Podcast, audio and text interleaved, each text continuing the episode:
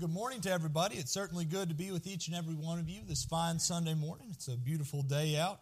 Uh, and as we just sang, my job is pretty simple this morning to just give you the Bible. That's what I'm here to do. That's what I intend to do this morning. Uh, this morning, uh, in our Bible class portion, we talked about growing in my Bible knowledge. And right along with that, I want to talk about something important growing in my ability to resist temptation.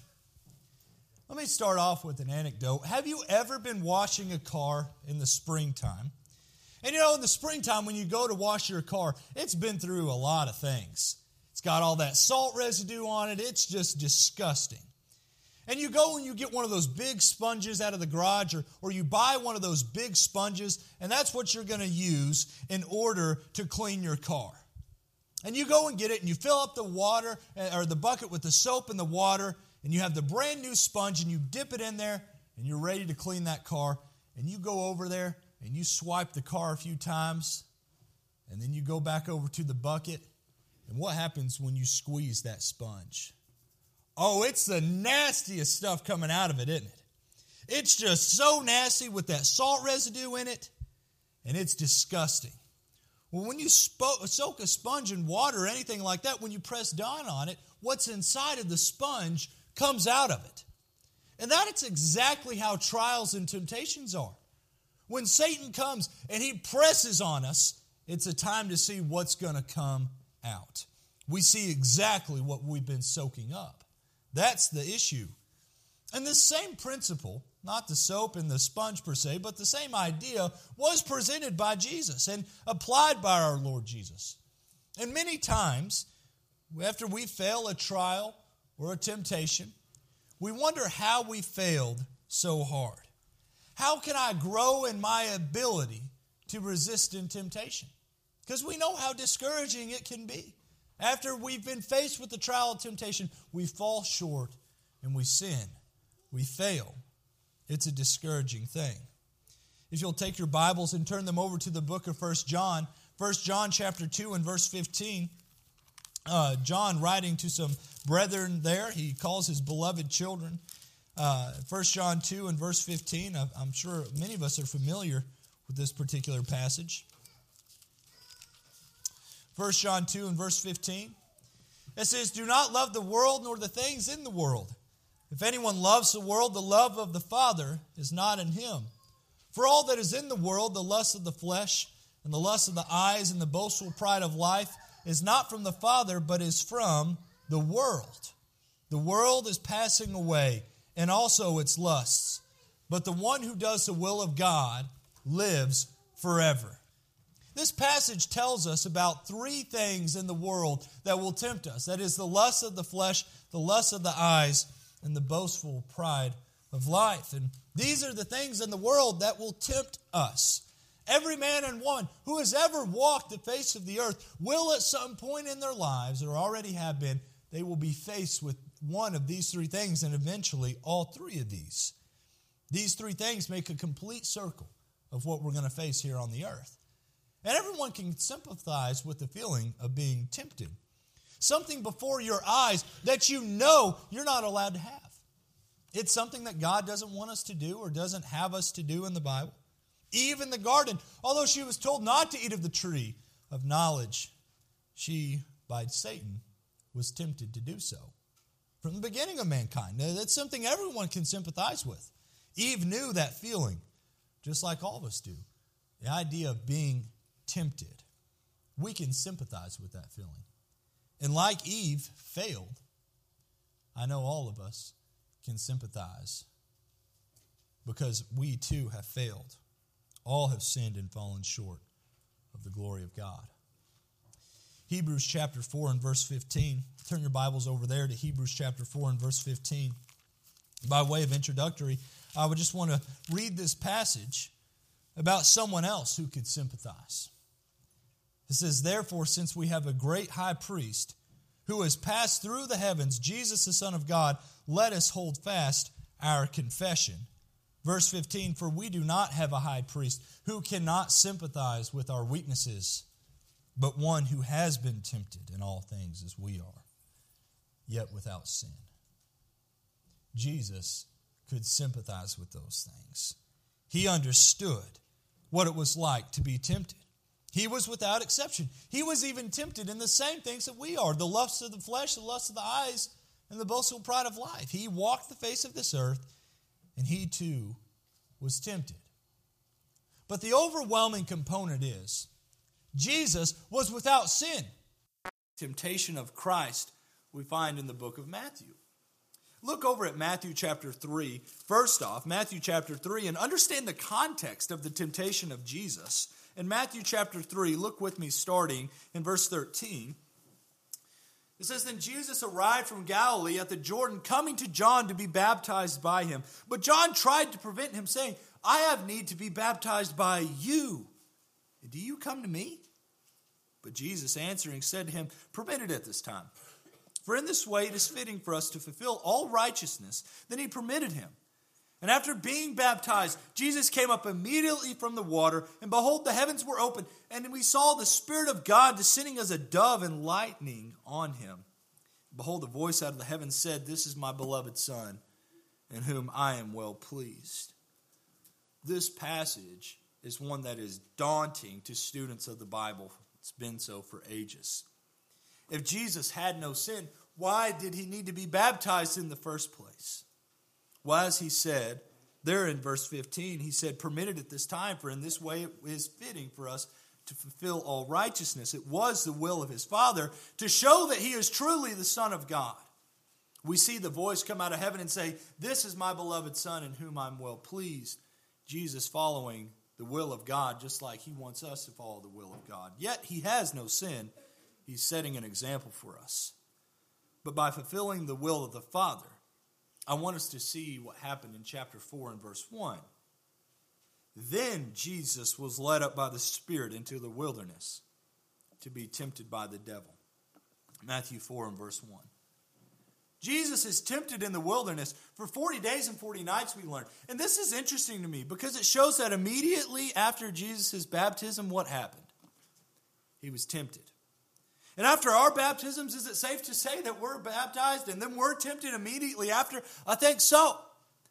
And it doesn't matter if we're old, young, or wherever we are in our spiritual lives, in our walks with God. After we got baptized, I guarantee the next day you were faced with some kind of temptation, if not the next hour. And Jesus, too, after his baptism, is faced with temptation, led into the wilderness. We can always improve in our ability to resist temptation as children of God. So I believe observing how Jesus resisted temptation is only going to aid us in our ability to resist temptation. But like we said in 1 John 2 15 through 17, we saw three distinct ways that the world will try to tempt us the lust of the eyes, the lust of the flesh, and the boastful pride of life. Well, in this temptations, we see Jesus also tempted in these. So as we go through the study this morning, we're going to examine what the temptation was for Jesus and what it is for us. And then we will examine how Jesus used Scripture to combat against the temptation, as well as the original context of the passage that Jesus used. And we'll pull some things away at the end. So you'll have to follow me. But each time we see Jesus quote Scripture, and even Satan's quote, quote Scripture, we're going to go back and look at it. Which leads me to chapter 4 and verse 1 the second part I want to point out notice that Jesus was led into the wilderness. We see this being much like the wandering in the wilderness that the Israelites faced. In the wilderness, they faced various trials and temptations, being tempted and uh, on their way to the promised land. 40 days and 40 nights, the children of Israel for their 40 years. This Jesus, who has also faced the same trials in the wilderness, is here to further prove that he is the Son of God. And all the trials and temptations that the Israelites faced in the wilderness, Jesus now faces in the wilderness. And we will learn and see how he resisted that temptation. And in turn, we will be able to do the same. So, the first thing we see is the temptation of the lust of the flesh, of course, starting in chapter 4, verse 2. It says, And after he had uh, fasted 40 days and 40 nights, he then became hungry. And the tempter came and said to him, If you are the Son of God, command that these stones become bread. But he answered and said, It is written, Man shall not live on bread alone, but on every word that proceeds out of the mouth of God. The first thing, the temptation is, what is the lust of the flesh? We see Jesus being tempted by saying, If you are the Son of God, command that these stones become bread. And Jesus, having fasted 40 days and 40 nights, by the way, much like Moses and Elijah did on different occasions, not to mention as he's on a mountain, he becomes hungry. And the flesh of Jesus had become weak. Now, that doesn't show that he's weak in power, but his flesh had become weak. He is Son of Man, he is man on earth here. It's important to remember that he is a man. And it actually, it's interesting in the Bible, Jesus refers to himself more as Son of Man than he does Son of God. And Jesus gave up many things to come down and be with us and be with his sheep, one of which is that he's hungry. And having fasted, he's hungry. And having had nothing to eat for his flesh, would it have been wrong for Jesus to use his power to provide food for himself? On the surface, I believe the answer is no. I don't think it would have been wrong. You look over at Matthew 14, we see Jesus uses power there. Matthew 14 and verse 15. Uh, Matthew 14 and verse 15 says, When it was evening, the disciples came to him and said, This place is so desolate and the hour is already late. So send the crowds away that they may go into the villages and buy food for themselves. But Jesus said to them, They do not need to go away. You give them something to eat. They said to him, We have here only five loaves and two fish. And he said, Bring them to me. And ordering the people to sit down on the grass, he took the five loaves and the two fish, and looking up toward heaven, he blessed the food, and breaking the loaves, he gave them to the disciples, and the disciples gave them to the crowds. And they all ate and were satisfied. And we see the miracle of Jesus feeding these thousands of people. Why, of course, he used his power in order to do that. So, on the surface, would it have been wrong for him to turn the stones into bread? I, I would suppose not. R.T. France, uh, Bible commentator, uh, puts it this way Jesus recognized in his hunger an experience designed by God to teach him the lesson of Deuteronomy 8 in verse 3, and we'll go to that in just a moment. Jesus is facing the same temptations of the wilderness that the Israelites did, and he's going to use Matthew 4, he's going to use these temptations as a factor to prove that he is the Son of God. And in like manner, God has designed trials and temptations for us so that we may too learn the lesson of old to put our trust in God and serve Him, not the flesh. Therefore, the lusts of the flesh are the things that we cannot have here and now, but we are told to wait on when it is our time to go into the promised land, that is, heaven. So, the first point, we see what Jesus was tempted with. Number two, we see that Jesus uses Scripture. You know, the original context of this is so important. So I'd ask you to mark with your Bible markers Matthew 4 and turn your Bibles back to the book of Deuteronomy in chapter 8. The passages Jesus quotes actually stem only from three chapters in the Old Testament Deuteronomy 6, 7, and 8. And this first one, first one is in Deuteronomy 8, starting in verse 1. Deuteronomy chapter 8 and verse 1. It says, All the commandments that I am commanding you today, you shall be careful to do that you may live and multiply and go in and possess the land which the Lord swore to give to your fathers. You shall remember all the way which the Lord your God has led you in the wilderness these 40 years, that he might humble you, testing you to know what was in your heart, whether you would keep his commandments or not. He humbled you and let you be hungry, and fed you with manna, which you did not know, nor did your fathers know, that he might make you understand that man does not live by bread alone, but man lives by everything that proceeds out of the mouth of God. This moment takes place when Moses is addressing all of Israel as to what they should do now and even as they enter into the promised land. Well, these things happened, it said there in verse 2, to test the Israelites. Look there at verse 2 you shall remember all the way which the Lord your God has led you in the wilderness these 40 years, that he might humble you, testing you. He was testing the Israelites.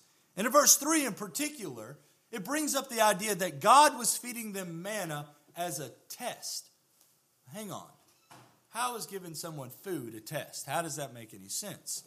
Well, there's yet another passage we need to go to in order to fully understand why Jesus used Deuteronomy 8 3 in the first place. And it comes from the book of Exodus. Turn your Bibles over to Exodus 16. Because even Deuteronomy 8 is referring back to something that happened in the wilderness. Turn over to Exodus chapter 16. Exodus chapter 16. And we're going to be looking at verses 2 through uh, 4 starting. Exodus 16, starting in verse 2.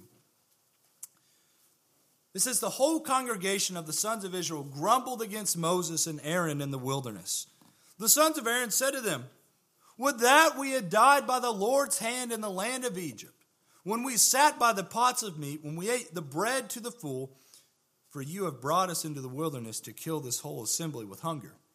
Then the Lord said to Moses, Behold, I will rain bread from heaven for you, and the people shall go out and gather a day's portion every day, that I may, everyone listen, test them whether or not they will walk in my instruction. First off, when were they sitting by pots of meat when they were back in Egypt? Uh, they weren't. Second, notice that God is only giving them this manna in the first place because He is using it as a test, he said in verse 4 Gather a day's portion every day that I may test them. Now, hang on a second. Like we said earlier, how can God use something like that to test them? I mean, it's food for crying out loud. How is he going to use that to test them? Well, you jump down to verse 15 of Exodus 16. It says, When the sons of Israel saw it, they said to one another, What is it? For they did not know what it was. And Moses said to them, It is the bread which the Lord has given you to eat. This is what the Lord has commanded gather of it every man as much as he should eat. You shall take an omer apiece according to the number of persons each of you has in his tent. The sons of Israel did so, and some gathered much and some little. When they measured it with an omer, he who had gathered much had no excess, and he who had gathered little had no lack. Every man gathered as much as he should eat. In verse 19, Moses said to them, Let no man leave any of it until morning. But they did not listen to Moses. And some left part of it until morning, and it bred worms and became foul. And Moses was angry with them. They gathered it morning by morning, every man as, as much as he should eat. But when the sun grew hot, it would melt. So we see that there were specific rules tied to the manna. Well, hey, there's rules when you're following a test, isn't there? When you're taking a test in school, there were certain rules you had to follow. Well, that kind of makes sense. And the fact was, they could only gather so much for their family. We go on to see that they couldn't have it at certain times of the day, etc. God gave specific rules for the Israelites to have this manna in the first place. And why? They, and when they didn't do what Moses said, it became nasty and foul. It become gross. Verse 27 says, It came about on the seventh day that some of the people went out to gather, but they found none. Then the Lord said to Moses, How long do you refuse to keep my commandments and my instructions? See, the Lord has given you the Sabbath. Therefore, he gives you bread for two days on the sixth day. Remain every man in his place. Let no man go out of his place on the seventh day. God, in verse 28, was upset that they were not following his commands as far as the manna went. They wouldn't follow it. But when they did follow the commandments concerning the manna, everything was okay. Now let's read Deuteronomy 8, verse 3 again. Flip over to Deuteronomy 8. Let's read verse 3 one more time. We're going to work backwards to what Jesus said. Deuteronomy 8 and verse 3. He humbled you and let you be hungry, and fed you with manna which you did not know, nor did your fathers know that he might make you understand that man does not live by bread alone, but man lives by everything that proceeds out of the mouth of the Lord. They had to follow the word of the Lord in order to receive the manna. When they did not follow the word of the Lord, the manna would spoil. The point is clear. It wasn't the manna that they were living by. It wasn't the bread that they were living by. They lived by the word of the Lord that would then grant them the manna. Exodus 16 and verse 35 goes on to say, The sons of Israel ate the manna 40 years until they came to an uninhabited land. They ate the manna until they came to the border of the land of Canaan. You go on later in the book of Judges, and you see when the man, or the book of Joshua, excuse me, and you see when the manna ceases. In other words, They were to live by the word of the Lord until they entered the promised land. Okay? They were to live by the word of the Lord until they entered the promised land by eating the manna. Do we see the application for us?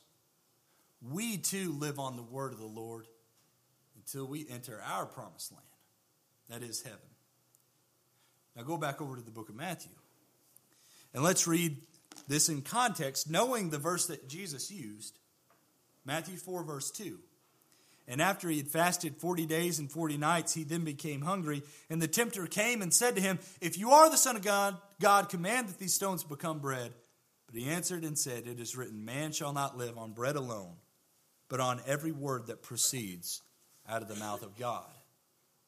Does it make a little more sense when we consider the context of why Jesus used that passage in the first place?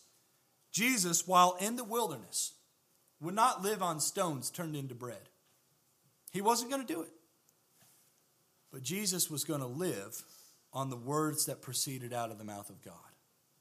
That was going to be his sustenance.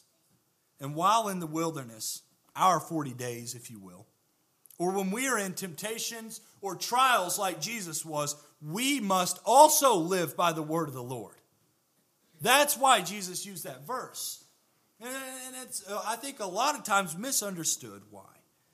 And the last thing I'll say about that Jesus needed to have a word from the Lord in order to do that in the first place. He was following the word of the Lord, and he did not have it. So, Jesus here, using the scripture in context, understood that only he could live by God's word while he was being tempted in the desert. When we're tempted, we only live by the word of the Lord. And it's the same thing. The next one Jesus uses uh, is the boastful pride of life, verses 5 through 7. Pick up with me in verse 5. Then the devil took him into the holy city and had him stand on the pinnacle of the temple and said to him, If you are the Son of God, throw yourself down, for it is written, He will command His angels concerning you. And on their hands they will bear you up so that you will not strike your foot against a stone. Jesus said to him, On the other hand, it is written, You shall not put the Lord your God to the test. Okay, so again, let's go ahead and examine what the temptation is. What is the boastful pride of life? Well, I believe at its core, the boastful pride of life means showing an irreverence for God. Living in such a way that you believe that you are a master of your own destiny. It is up to me how I live my life. It's up to me. I'm a master of my own fate. Well, we know that that's just simply not true. We, we can lose our life in an instant. It happens every day without ever seeing it coming.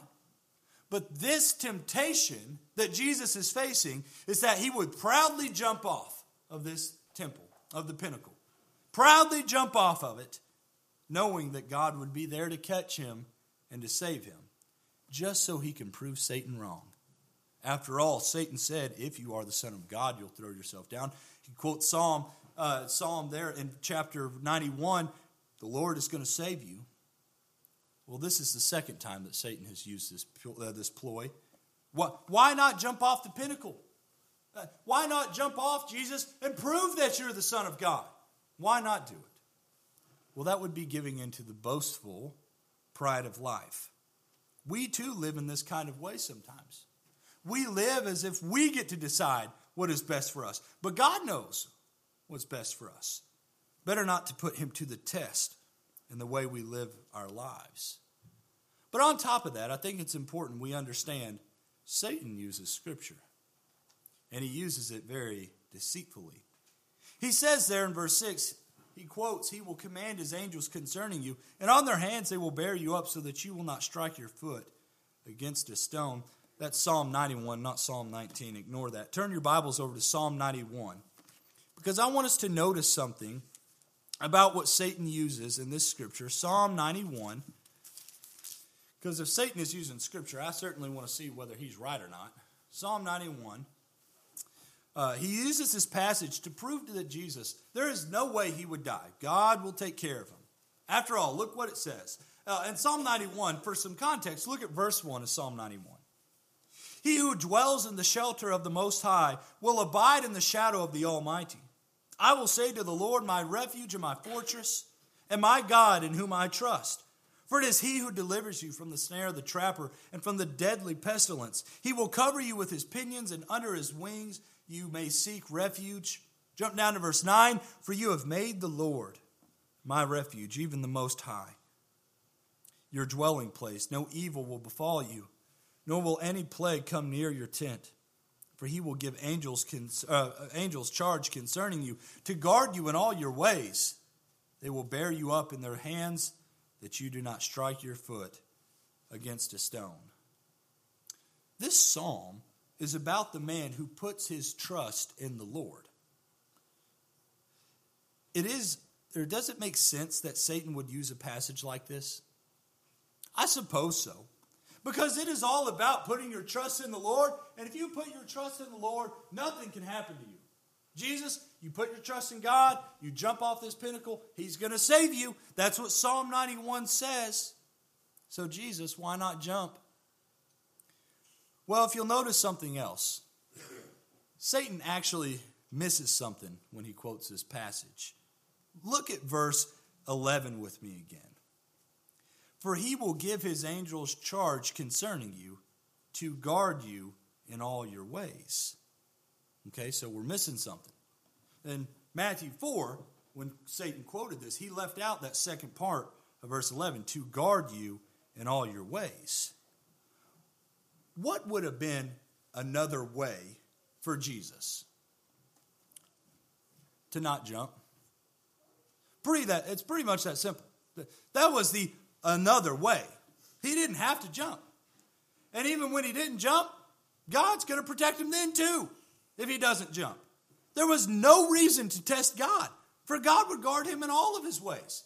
So why jump? Why test God? I can stay up here on the pinnacle of the temple, and God will take care of me if I put my trust in him. But Satan left that part out. He didn't quote it. Jesus also uses scripture in this particular uh, instance. And after Satan misuses his scripture, by the way, just like a lot of men will misuse scripture and take some out, Jesus quotes Deuteronomy 6 in verse 16. Turn your Bibles back over to Deuteronomy. Like I said, we've got to understand the context of what Jesus uses for everything. Deuteronomy 6 in verse 16. Let's go back there and understand it. Deuteronomy 6 and verse 16. It says, You shall not put the Lord your God to the test as you tested him at Massah. Well, what should we do? Let's go back to Massah. Turn your Bibles over to Exodus chapter 17. Exodus chapter 17.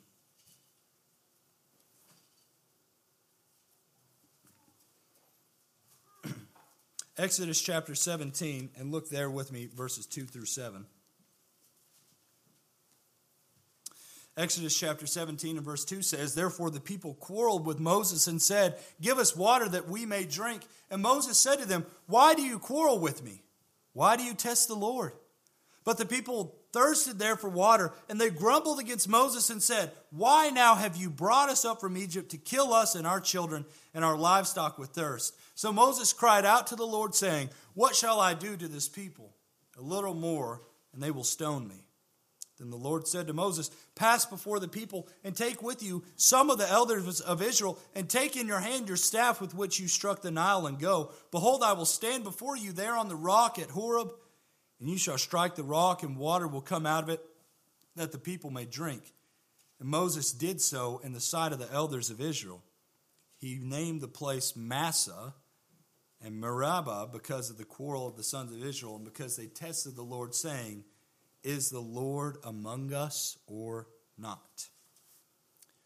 Once God provided water for the people in the wilderness, we see why this place is called Massah in the first place. It's because they were testing the Lord. They were asking, Is God even among us? Is He even here? We'll go back over to Matthew chapter 4 and see Jesus quote this again. Matthew 4, verse 5, then the devil took him into the holy city and had him stand on the pinnacle of the temple and said to him, If you are the Son of God, throw yourself down, for it is written, He will command His angels concerning you. And on their hands they will bear you up so that you will not strike your foot against a stone. Jesus said to him, On the other hand, it is written, You shall not put the Lord your God to the test. Jesus understood the mistake that they were making at Massah. To jump would be to ask if God was even with Jesus. Jesus knew that God was with him, therefore, he didn't need to jump in order to prove that. In fact, I think jumping would have disproved a lot of things that Jesus was, was there to prove. Jesus resisted the temptation to jump by learning from the Israelites' mistake of old, yet for the second time. And we have a common goal as well to learn from the past mistakes of others and not fall into the boastful pride of life. Jesus went back and he used scripture knowing the context of what the Israelites went through in order to overcome in his temptations in the wilderness. And lastly, we see Jesus is tempted with the lust of the eyes in verses 8 through 10. Pick up with me there in verse 8. Again, the devil took him into a very high mountain and showed him all the kingdoms of the world and their glory. And he said to him, All these things I will give you if you will fall down and worship me.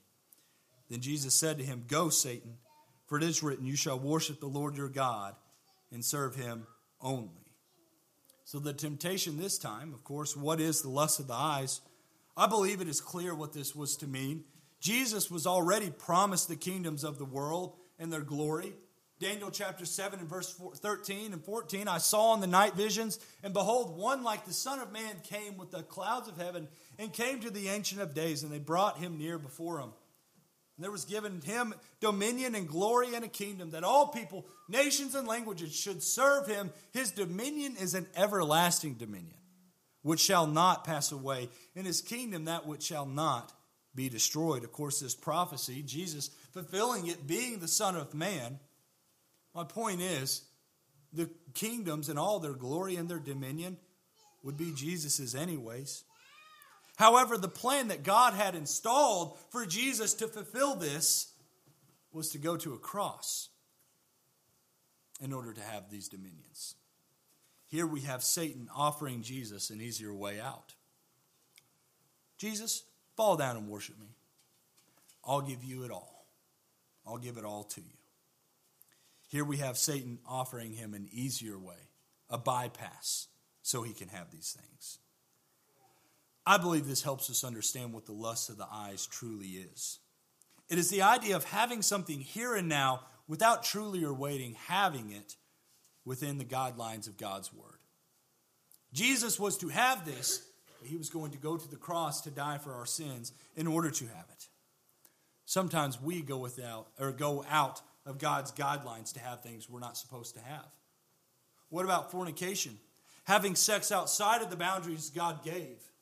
They're only to have that in marriage. We're bypassing. This also goes for lusting after a woman. The Old Testament talks a lot about coveting after your neighbor's wife. God has a plan for us to have certain things, but sometimes we try to bypass the plan and do it our way. That leads us to sin. But Jesus was also faced with this temptation, and instead of giving in, he was able to overcome. And let's examine the last way that Jesus was able to overcome that very thing. Deuteronomy chapter 6. Go over to Deuteronomy chapter 6.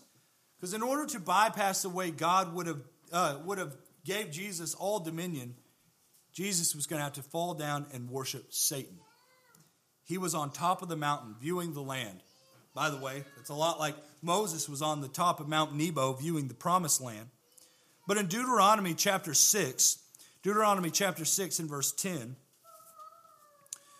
It says, Then it shall come about when the Lord your God brings you into the land which he swore to your fathers, uh, Abraham, Isaac, and Jacob, to give you great and splendid cities which you did not build, and houses full of all good things which you did not fill, and hewn cisterns which you did not dig, vineyards and olive trees which you did not plant, and you eat and are satisfied, then watch yourself that you do not forget the Lord who brought you from the land of Egypt, out of the house of slavery.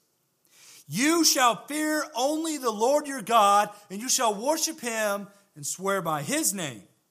You shall not follow other gods, any of the gods of the people who surround you. For the Lord your God in the midst of you is a jealous God. Otherwise, the anger of the Lord your God will be kindled against you, and he will wipe you off of the face of the earth at the entrance of the promised land, we see God giving final reminders to the Israelites. They, they must serve Him only. But verse 13 of Deuteronomy 6 is the one in particular that Jesus used. But why did God feel the need to tell the Israelites this in the first place? How about the fact that throughout the entire wilderness about they complained about being better off in Egypt? Remember what we read in Exodus 16? Oh, we, we were sitting by pots of meat in Egypt. We would have just been better off there. Or how about the fact that they were constantly thinking that they were better off there? Thinking about other gods, Baal, for instance, one instance when, uh, when Moses came down from the mountain, and how they would be better off somewhere else out of the hand of the Lord and out of the care of God. But God tells them here that they must serve Him. And if they don't, in verse 15, He said, I will wipe you off the face of the earth. Will you go back over to Matthew chapter 4?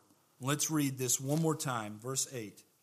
Again, the devil took him to a very high mountain and showed him all the kingdoms of the world and their glory. And he said to him, All these things I will give you if you will fall down and worship me. Then Jesus said, Go, Satan, for it is written, You shall worship the Lord your God and serve him only. I got a question. Did Jesus understand how serious it was to consistently serve God? To only bow down before Him? Yes, Jesus understood that. But more than anything, Jesus understood how the Israelites did not understand that. And when they were tempted in the wilderness, they failed every single time. And Jesus learned from their mistakes while he was in the wilderness. And that's why he used those verses. Jesus was able to resist temptation. Now, how do we bring it home in reference to how we resist temptation? Well, I'll try to do it the best way I know how. Number one, the Israelites sinned in the wilderness. We sin in our lifetime as well. But in the middle, you have Jesus who came and had no sin, who showed us how to succeed. And by looking at our outline this morning, there was something in common for each temptation, wasn't there?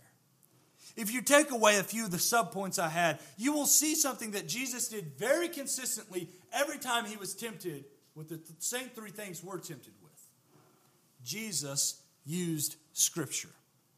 Hebrews chapter 2 and verse 17 says, Therefore he had to be made like his brethren in all things, so that he might become a merciful and faithful high priest in things pertaining to God to make propitiation for the sins of the people. Listen to verse 18.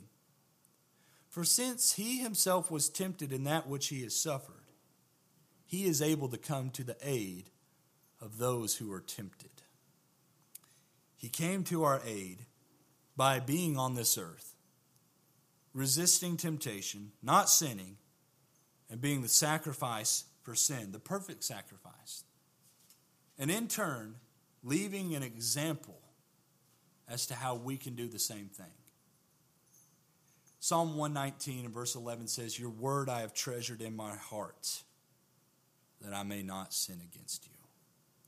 So I know maybe I took a long way to get to this conclusion, but it's important to see why Jesus used the word of God in order to resist temptation because that was the only way to resist temptation. So, my encouragement to everyone here, like we talked about in Bible class, is to continue to grow in our Bible knowledge. And the more we grow in our Bible knowledge, the more we can also grow in resisting temptation because using the Word of God, having it at our disposal, is the only way to use it.